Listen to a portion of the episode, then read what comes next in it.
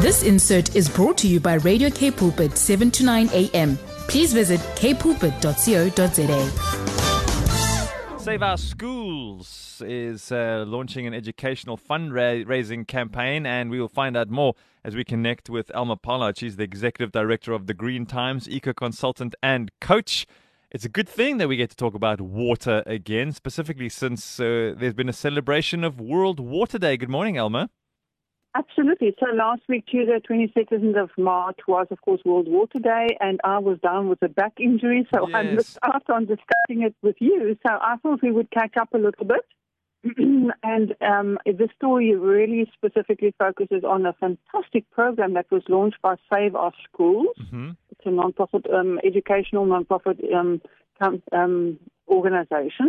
And what they've done is they've launched this, this 10-week program that is running at the waterfront where people can, and children, uh, we, we are all children, aren't we, can go along and, and look for the hidden fountains of, of the waterfront.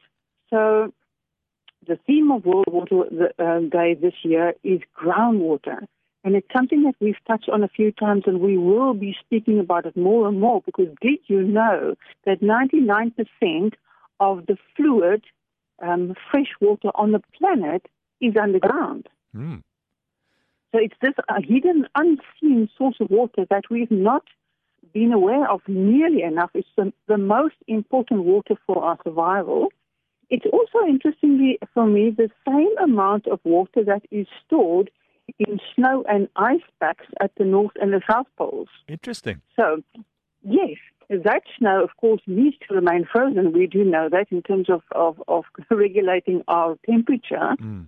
Um, but so the bulk of our water is underground, and these sources are so important and so unknown. So they've created this lovely program where people can go along um, and and trace these hidden fountains.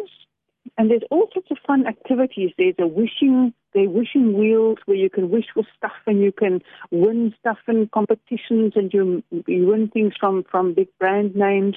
Um, there are donations happening along the way to um, community development programs where they put better processes in place to, for, for access to water and sanitation. Because an enormous amount of people we do know on the planet, um, two billion people on the planet don't Yeah. have access to safe water. Wow. So the, the water issue is probably always going to be one of our absolute top um, issues, and this is this plays around into the, the importance of um, the Sustainable Development Goals Mm. number six, which is water and sanitation for everyone by 2030, Wow. Which is going to take some doing because we've got eight years to to get water and sanitation to two billion people who don't have it at this point. Yeah. So I think we are all going to have to become water experts and water activists to look after number one, our most important source, which is underground. Yeah. The main thing there is that um, we have to control the usage of it because you know I've complained before that people willy-nilly sink boreholes and use as much as they like because Yeah. they think it's free. Exactly. And we know that nothing is free; it costs. Mm. You know, even if it doesn't cost your pocket yet, it will in time because they're having to draw up very important um, policies now to protect our under underground sources, also to protect it from from pollution. So absolutely everything that we use in our houses and in our gardens will end up eventually underground. So that's why you can't just use any chemical awful stuff Hmm. and think, well, it's fine, it's out of my house now, so it's all good. We know that there's no way on this Yes. planet. It will end up in the groundwater. It will end up coming back to us when we need it most because many countries in Africa, for example, survive entirely on groundwater. You know, we've got so little water on this continent, and with climate change unfolding at a pace, more and more people are going to um, rely on this underground source of water, which the Creator so perfectly created for us, Mm. as opposed to above the ground dams where a vast amount of it evaporates. So it's not a very good engineering design, really. Elma, just on what you've said and how easily we look at what we have and we forget that uh, everything is in a cycle, particularly when it comes to water. Uh, we have a friend um, and she's uh, traveling through Africa and from South Africa all the way from Cape Agulhas all the way to uh, Cairo by road. And she's currently in uh, Tanzania. She sent this message out yesterday.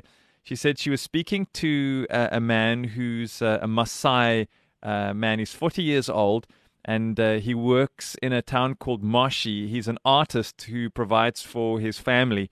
Um, and she asked him, What's your biggest concern in life? And he said, Our biggest concern is fresh water. I'm busy reading her post that she sent out yesterday. They have no water in the dry season. He says the children are almost unable to think at school uh, the people and the cattle have to share the same water, which means they have to boil it for 10 minutes before they can even have any of it to drink. Now, there's more to the story than that. That's the only thing they shared. So imagine that's your life where you're saying, I'm sorry, this just isn't enough. We have to share this with our cattle, and our cattle is our money, it is our livelihood, it's our food, it's our, uh, it's our exchange. So we have to share the, the water between ourselves, and there isn't a lot, so we can all only have a little. Uh, what a life, Elma. Absolutely, and you know we are so unaware because we turn on the tap, we've got water, mm-hmm. and and that means we've we've taken advantage of this resource that is incredibly rare, especially on this continent. And you know we just need to go back to our drought years because we've had a good lesson then, and and remember what it's like when there's no water. Mm. You know, the thirst that you develop, the minute you know there's no water around, it's an interesting thing, isn't it? And yes, when you dehydrate like that, the first thing that cuts out is your brains. Yeah. Your brain can't do without water. So how, and the same with nutrition as well, which I'm of course passionate about. Mm. So many people just don't have the nutrition. And also, you know, growing food, you need water. You right. know that if you're growing your own veggies. If you want to grow veggies in the summer, you need a lot of water for that. So we need to absolutely treasure, I would say water is sacred. We have to mm-hmm. treasure it. It's what our life depends on. And so there's, there's quite a cool thing on the World Water Day link, which is in also in the story, yes. where you can go to the page and you can take the one minute challenge, which, where they challenge people to make a 60 minute video about how groundwater influences your life. is it enough? Is it safe? What am I going to do about protecting that? And then you can upload a little video to YouTube or Vimeo, and you can share it with hashtag My Groundwater Story or hashtag World Water Day. Wow! And so we can join a world um, focus on groundwater, and then of course I always um, say every day is Water Day. Um, because I work in the field, I don't you know, make one day necessarily more special than others. If we can remember that every single day, water is absolutely precious, let's make a little video. Let's see what we can do and how we can become part of a world awareness and spread that awareness to others around us. This insert was brought to you by Radio K Pulpit, 7 to 9 a.m. Please visit kpulpit.co.za.